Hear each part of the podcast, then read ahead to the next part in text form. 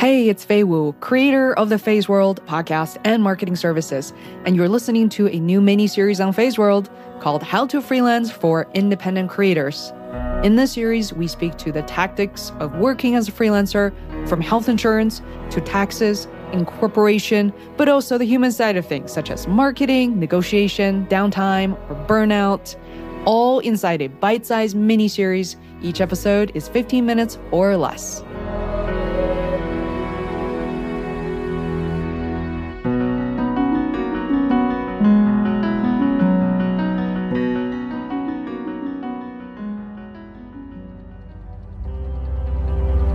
Hi there, this is Fei again, and I'm bringing forward another episode of the How to Freelance mini series. Originally, for this episode, I was going to talk about and, and dive into different types of retirement plans for freelancers, you know, the simple 401k, SEP IRA, that sort of thing. But I changed my mind. What is the point of, you know, asking people to save money or ways to save money without understanding or talking about the big picture of money? I personally use a very simple approach to grow my money every day. So, in this episode, I want to summarize the key points and credit the folks and mentors who taught me everything along the way. Here's a quick disclaimer I haven't talked much about money on Feisworld, and here's why. A part of me feels like, you know, I'm not really qualified to talk about money, and this isn't a financial blog per se. And there seems to be endless articles on the internet already. Anyone can browse and read for months. But some of the success stories, I must say, aren't very relatable or too complex. It's like you're trying to trick the system, which you'll find out in a second that you really can't. Lastly, I haven't really made it by the common standard. I'm not a multimillionaire. I haven't really figured out a way to live off what I have forever and ever and own my private jets. So I thought, you know, by sharing some of my lessons with family and friends privately, it has really helped a lot of people in the past. So I would like to surface this type of tips and tricks to you guys, my listeners. So if you find this even the slightest helpful, uh, please let me know. Maybe tell your friends as well. Uh, I would love to be able to produce more content like this. A bit about my background. I became obsessed with personal finance and books in my very early 20s when I was still in college. Uh, this is because my parents really didn't teach me anything about finance, especially personal finance and investment while I was growing up. Um, as you guys probably found out from previous episodes, they both uh, were artists, and my mom still is a working artist today. She has done very well for herself, and I love them both very much. But when it comes to finance, it just doesn't seem like that is of their interest. So I carved out my own path and decided to learn everything on my own as much as I can and validate it, make mistakes as I go along.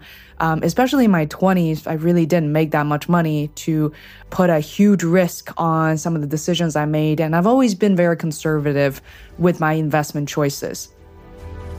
So, this article and this whole process, hopefully, it's an exploratory process.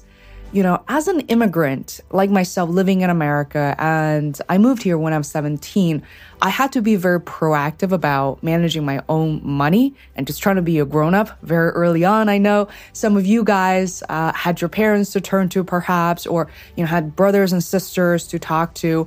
I'm an only child. So, you know, I, I really have to kind of figure a lot of this out on my own. This subject, by the way, can be very controversial. I get that. So I welcome your comments, which you can simply go to feisworld.com forward slash freelance. You'll be able to see there is a send voicemail bright orange button. You can send me any questions, and I would love to start uh, a helpful discussion and maybe share some more comments with people who have spent very little time understanding their own financial situations. So, a couple of housekeeping items. I know people don't like to talk about this, but I think it's very important. So, the first thing before we dive right into making money or how to smartly invest your money is to understand your spending pattern and behavior. What I mean by that is please do the math and don't just guess the number. I spoke with so many people, you know, while having dinner and such, and simply asked them, hey, do you know how much money you're spending over the course of one month, six months, and they usually scratch their heads and, you know, trying to imagine a number. Um, so please pull out your credit card statements, mortgage statements. I'm not as worried about mortgage, not because they're not significant. Clearly they are, but they're more or less consistent throughout the year, the months. If you look at your credit card payments, say from the past 12 months, it will tell you a lot about your pattern, your behavior, and through you can actually average out and see how much you're actually spending per month. Some of the banks and credit card companies even give you a quarterly review so you can easily see you know how much you spend on utilities on on fashion household items on your investments and such the big picture here really matters it's important to also go through these or this particular exercise a few times a year just to see if there are changes to your spending, there are any life events uh, that will become very obvious. Also, for me personally, it's it's easy enough uh, to spot unusual activities. So I know a lot of people are really worried about that, and you should. Or simply look at services, software, memberships that you no longer need and should really get rid of. Second thing is to get rid of the excess stuff that, you know, stuff in your house, stuff that you don't need without sacrificing the quality of your life. The quality of your life or anybody else's life, it's actually quite different. There is no golden standard of what makes you happy. So, use myself as an example. I still drive the same car from 2008 and I love it. I'm still not interested in jewelries and I don't care for brands and items that are just in for the year. I do love buying clothes uh, from the sales rack, which can be a problem too, but I've gotten much better at not going shopping as much. I admit that shopping for me can be therapeutic. I love to look through different items, I love to try things on from time to time. But these days, just trying a lot of things on, maybe take a couple of pictures, but I don't feel the need or have the need to have to purchase them all, even if they're great deals. Also, between 2017 and 19, I went through several rounds of significant cleanups, mostly for my clothing items, as you probably imagined, and I donated them to several charities. I recommend, you know, Dress for Success, women's shelters, Big Brothers and Sisters. They're great resources. They even offer to drive up to your house sometimes and pick things up. Most recently, my partner and I gave away a like new elliptical machine and a stationary bike that were taking up so much space, uh, particularly in one of my rooms. So liberating. Since I turned 30, which has been, you know, a number of years at this point, I started to appreciate fewer and better things. Though I haven't really gone through the true Marie Kondo process or the Swedish death cleaning, which has gotten really popular uh, in the past couple of years, Understanding the mindset of keeping life simple as it should be is a huge step for me forward. By the way, I do spend money on things I really enjoy, such as uh, my wonderful gym membership at Lifetime Fitness, a place I go nearly every day, sometimes twice a day. So if you contact me, just reach out to me. I'm happy to share my favorite Zumba instructors with you guys in the Massachusetts area. Plus, I'll send you a free pass that you can go visit at a um, at a Lifetime Fitness gym anywhere in the United States, I believe.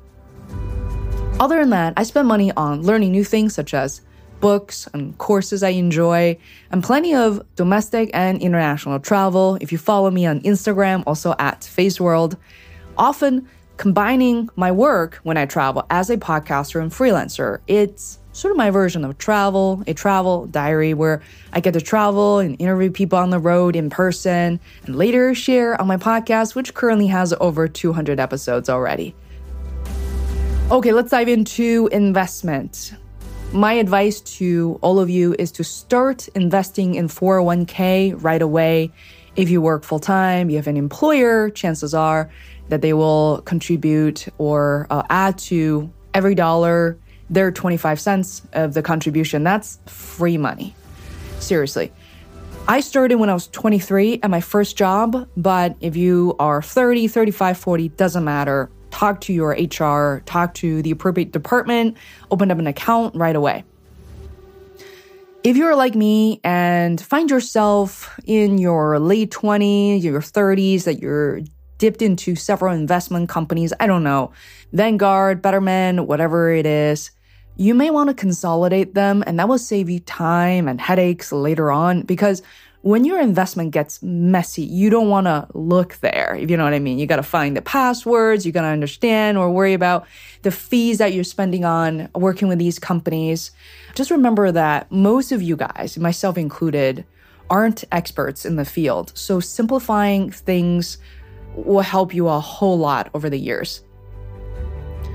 And also, something you want to avoid is that a company such as Vanguard, which I'll dive into a bit more details in a second, you know, I'm not an affiliate, but Vanguard is simply the best. One of my consulting clients, um, Jerry, a shout out to you. Thank you so much for telling me about this back in 2005. I knew very little about Vanguard, and I just opened up an account and consistently contributed to my uh, investment in Vanguard because it offers such a variety of funds that you can invest in. If you look at Betterment or other services uh, alike, you'll notice that so so many of them actually invest in Vanguard as well. They will put your money in Vanguard. So it really makes no sense for me to have both, for example, Vanguard and Betterment because then you just have overlapping accounts. And um, my favorite fund, just to spit it out, is going to be the passive index funds. Index funds that are very popular at Vanguard um, basically are what they call the total market index, which offers really good diversification already. That's why it's called the total index fund. A lot of people talk about S&P 500, which is super similar to total market because the S&P 500 is pretty much the majority of, you know, that, you know, markets and companies are already performing very well, very steady. But when I spoke with an advisor at Vanguard, he simply suggested that why not total market index fund, which just give you a little more diversification. When you switch employer, by the way, a lot of people have experienced that you can get your money out of your old 401k into a new one straight away. It's called a rollover 401k, which you can't really touch or spend before the age of 59 and a half.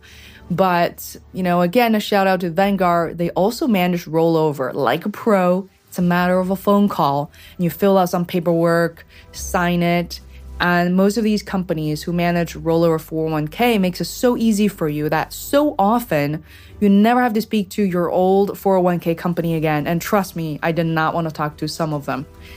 So uh, for some of you, at this point, you're thinking, oh my God, Fei, you're very lucky. Maybe you're debt free, which I am.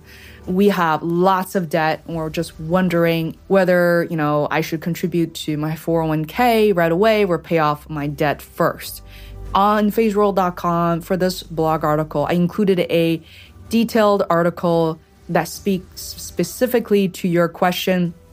The simple math basically says, look, if you have a super high interest rate credit card, you know, some of them is as high as 18%. That's crazy. You want to pay off the highest interest rate credit cards uh, as fast as you possibly can and kind of go in order.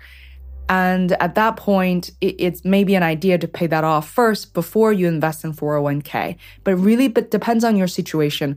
Um, as you know, the long term goal for 401k, and especially you invest in something like the total market index funds, conservatively speaking, you're looking at an annual return of between 5 to 7%. And that's why you want to pay off your 18% interest rate credit card first. I think you know what I mean. Um, but it, the article also suggests that a lot of people consider investing in both. You know, what you want to do is try to pay off your credit card as quickly as you can, as well as investing in 401k. When finally you're debt free, you can invest in 401k a lot more and such. So take a look at the article, it's a good one. Okay, I want to say a few more good words on Vanguard, if I may. At Vanguard, I am a regular uh, today, I have my regular non retirement investment, my retirement investment funds, and also my Roth IRA. And last but not least, my SEP IRA. For SEP IRA, it's something I opened since I started my company, Feisworld LLC. And in the next a couple of episodes, I'll actually dive right into the retirement funds you could still have as a sole uh, proprietor, as well as you know running a small company, even without an employer. Vanguard has a very responsive and kind customer service team. It's never been a long wait for me to speak with someone on the line. I know a lot of you guys prefer that, which is to speak to a real person and get real answers. In terms of investment strategy, um, if you don't have a clue, Vanguard Financial Advisor will answer the basic questions for you. However, if you're looking into having the team actively manage your assets at Vanguard, they have lowered their minimum investment to have a what they called a personal um, finance advisory team. The minimum investment now is $50,000. You can double check with them. That is the low, lowest that they've ever had. And years ago, the minimum minimum used to be 100k. I personally stayed with their personal advisory service in my 30 in my early 30s for a couple of years. Their team helped me rebalance the assets and made sure it was appropriate for my age at the time my goals and, and send align with my goals and send reports to me every quarter. I actually learned a lot from the experience, but eventually I decided to, decided to pause my service since my investment really is very simple and straightforward. If you are like me below the age of 40, Vanguard or other investment companies will recommend that you keep most of your money in stocks. And that's not a surprise because Stocks offer the most risks and also the most rewards.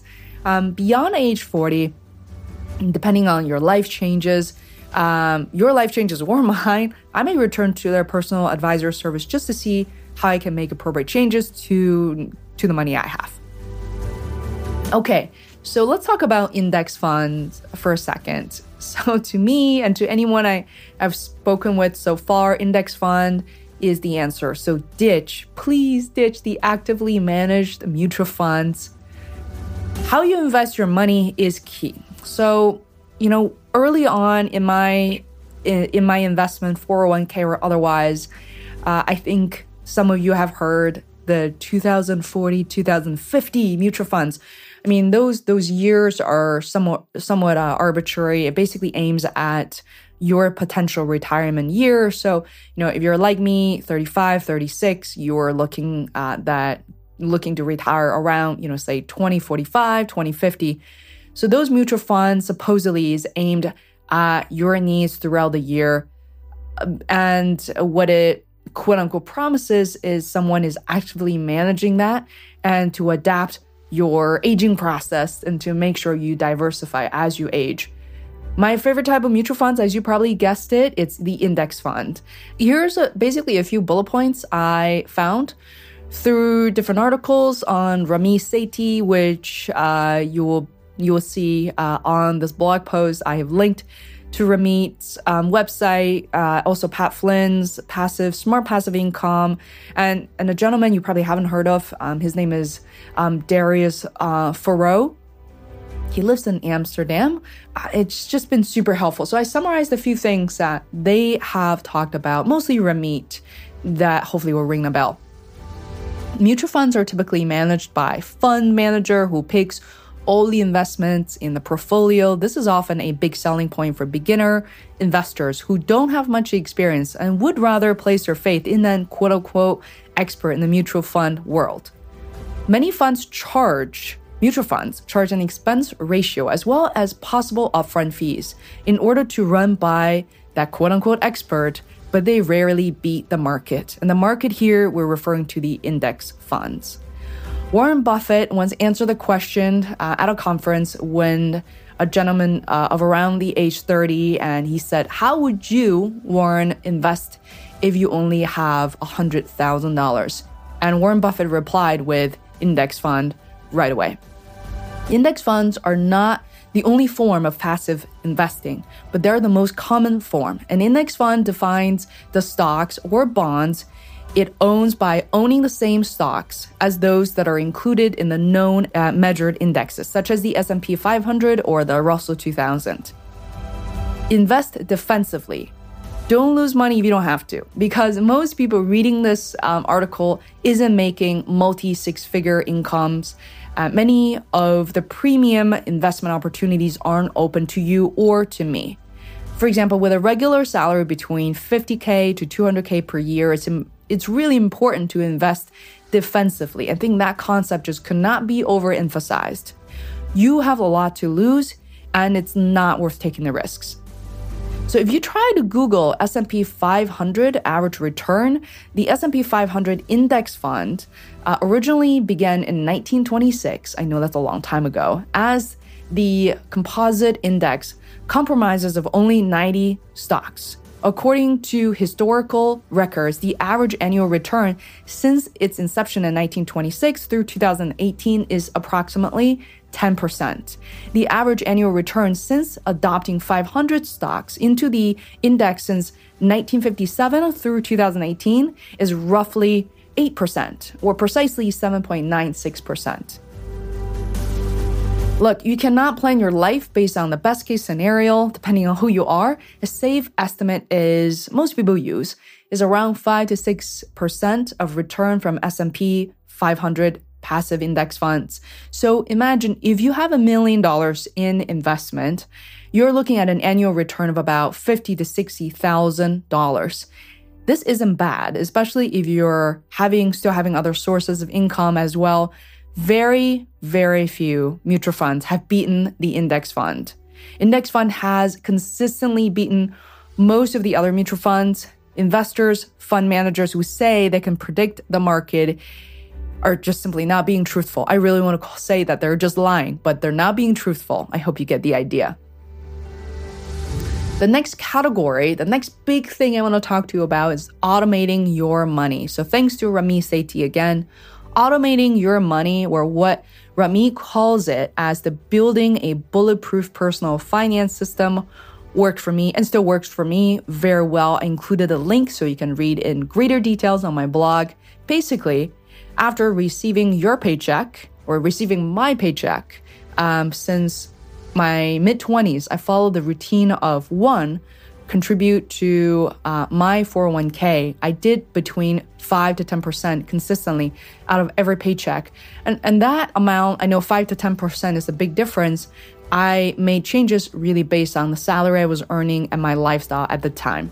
Two, I always like to max out my Roth IRA, so I made sure to set aside an additional 5% from my paycheck just for that. For example, Roth IRA contribution limit was $6,000 in 2019. Three, I organize my credit card payments so that they're due more or less on the same day or within a few days. Did you know you can actually pick the day of the month um, for all kinds of payments that you have that are recurring on a monthly basis, including your credit card payments, your phone bills, and such? So personally, I picked, you know, the seventh of every month because I get paid on the first and the fifth, around the first and 15th of every month. And I also wanted to avoid the rent payment towards the end of the month. So the first couple of weeks really made the most sense. Number four, because of this automated system, I haven't been living paycheck to paycheck for many years. Uh, I'm a conservative spender and a disciplined saver. I give myself peace of mind, especially when I first started freelancing in January 2016.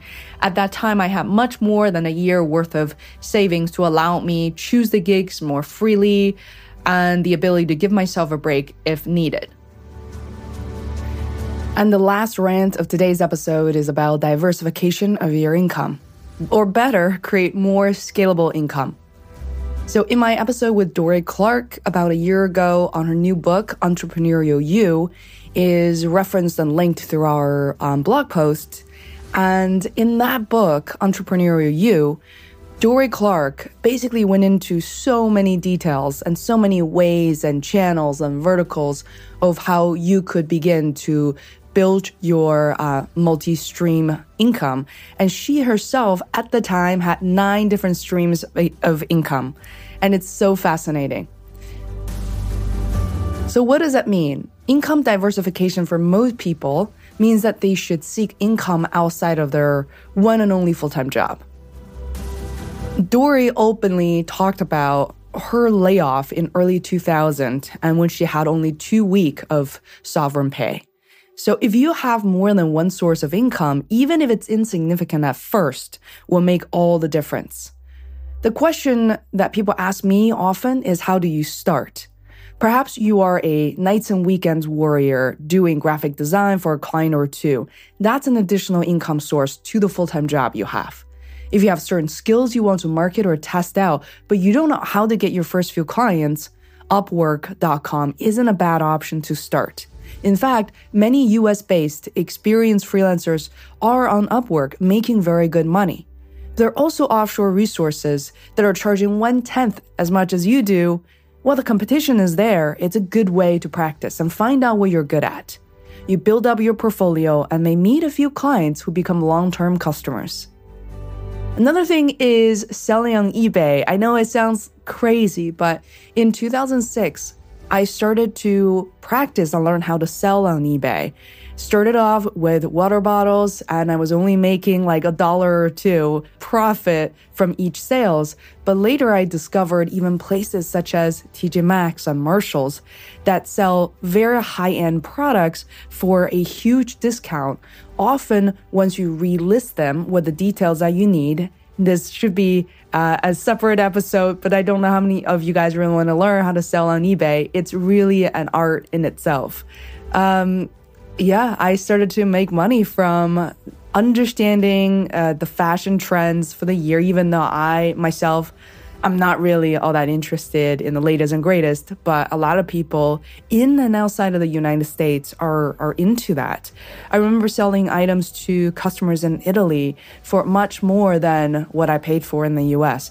But they may be models that they cannot get in Italy or simply over there, you know, maybe there's less discount. But what I realized was that there were so many other ways to make money. Let's talk about creating more scalable income for a second. If you have a blog, you start writing about books, services, products that you love is a great starting point. From there, you can open up an Amazon affiliate account just to see how it works. For example, the payout for small ticket items such as books is very insignificant. However, if you're into more expensive items that you want to write and blog about, such as electronics, camera equipments, the payout can be quite good over time. I included on my blog uh, for this particular episode all the additional readings and resources that I love, uh, including um, Darius Foroux, Pat Flynn, Joanna Penn from the Creative Penn on books and writing and travel. Um, her episode is coming up soon on Feisworld. Also, Mr. Money Mustache. So you may be wondering at this point, what are some of the income streams I have? Right now, to be honest, I have about four to five sources of uh, incomes at the moment, depending on how you look at it. Number one, I have different consulting clients from different parts of the US, and some of them are in uh, California, more of them are in New York, and of course, where I'm located here in Boston. And by having different consulting clients, it's already a plus because even if one or two of them drop out, they can't pay for certain months, then you always have other clients that you're working for as well. I also do one on one consulting uh, for Feisworld. People can book an hour or two of my time. I have a calendar and I consult about things such as how to launch your podcast in China, uh, how to build your own brand, you know, things like that, or how to become a podcaster who can begin monetizing even without all the millions of downloads. Thirdly, I run a podcasters mastermind called Alt Podcasters. You can actually learn more on feisworld.com forward slash alt podcasters for a group of people and I target people who really care about their crafts and not just about the downloads and making money and advertising and affiliate. So I have a lovely group of people, very intimate setting and you know, people I look forward to talking to all the time. Fourth and last, which is actually a small group of things, which are the courses I've been building and collaborating with my friends and, and colleagues. And this is sort of a future thing for me because it's still in progress. Um, the first thing is called the Jorge Dance, J O R G E dance.com. This is a dance course focused on uh, Latin dance, um, Zumba, and we have sort of a two part series for people who are at home, you know, busy moms and dads who can make it to their gym, uh, even if it's super close. So we give people the opportunity to dance to a series of videos. There are already uh, free videos on YouTube that you can subscribe and dance to for free, but we're also building a course for people perhaps like yourself. And uh, the other part of the dance course is geared uh, towards instructors, where we're teaching people how to be better instructors, how to look for gigs in and outside of uh, what you currently have. The second part, also as a in a course format as I'm working with my friend Steve Young on overseas Chinese marketing for American companies who want to target overseas Chinese people. So at the moment, the majority of my income comes from consulting, which is a version of still trading time for money. I totally get it. I still have a lot to learn, a lot to practice, and to be more aligned with a scalable income model, even though the theory and all the information is already there for me. It takes time um, to really generate the content to kind of find you groove. I have a good feeling that I'll be making a lot of progress in 2019. Once again, thank you so much for listening. I know this is a little bit of a longer episode, and maybe, and I hope it sparks a lot of your thoughts, your friends' thoughts, and questions from, you know, your network. I am all ears. Please get in touch with me. Hello at feisworld.com, or better, send me a voicemail on feisworld.com forward slash freelance. All right, that's it for now. I will talk to you next week.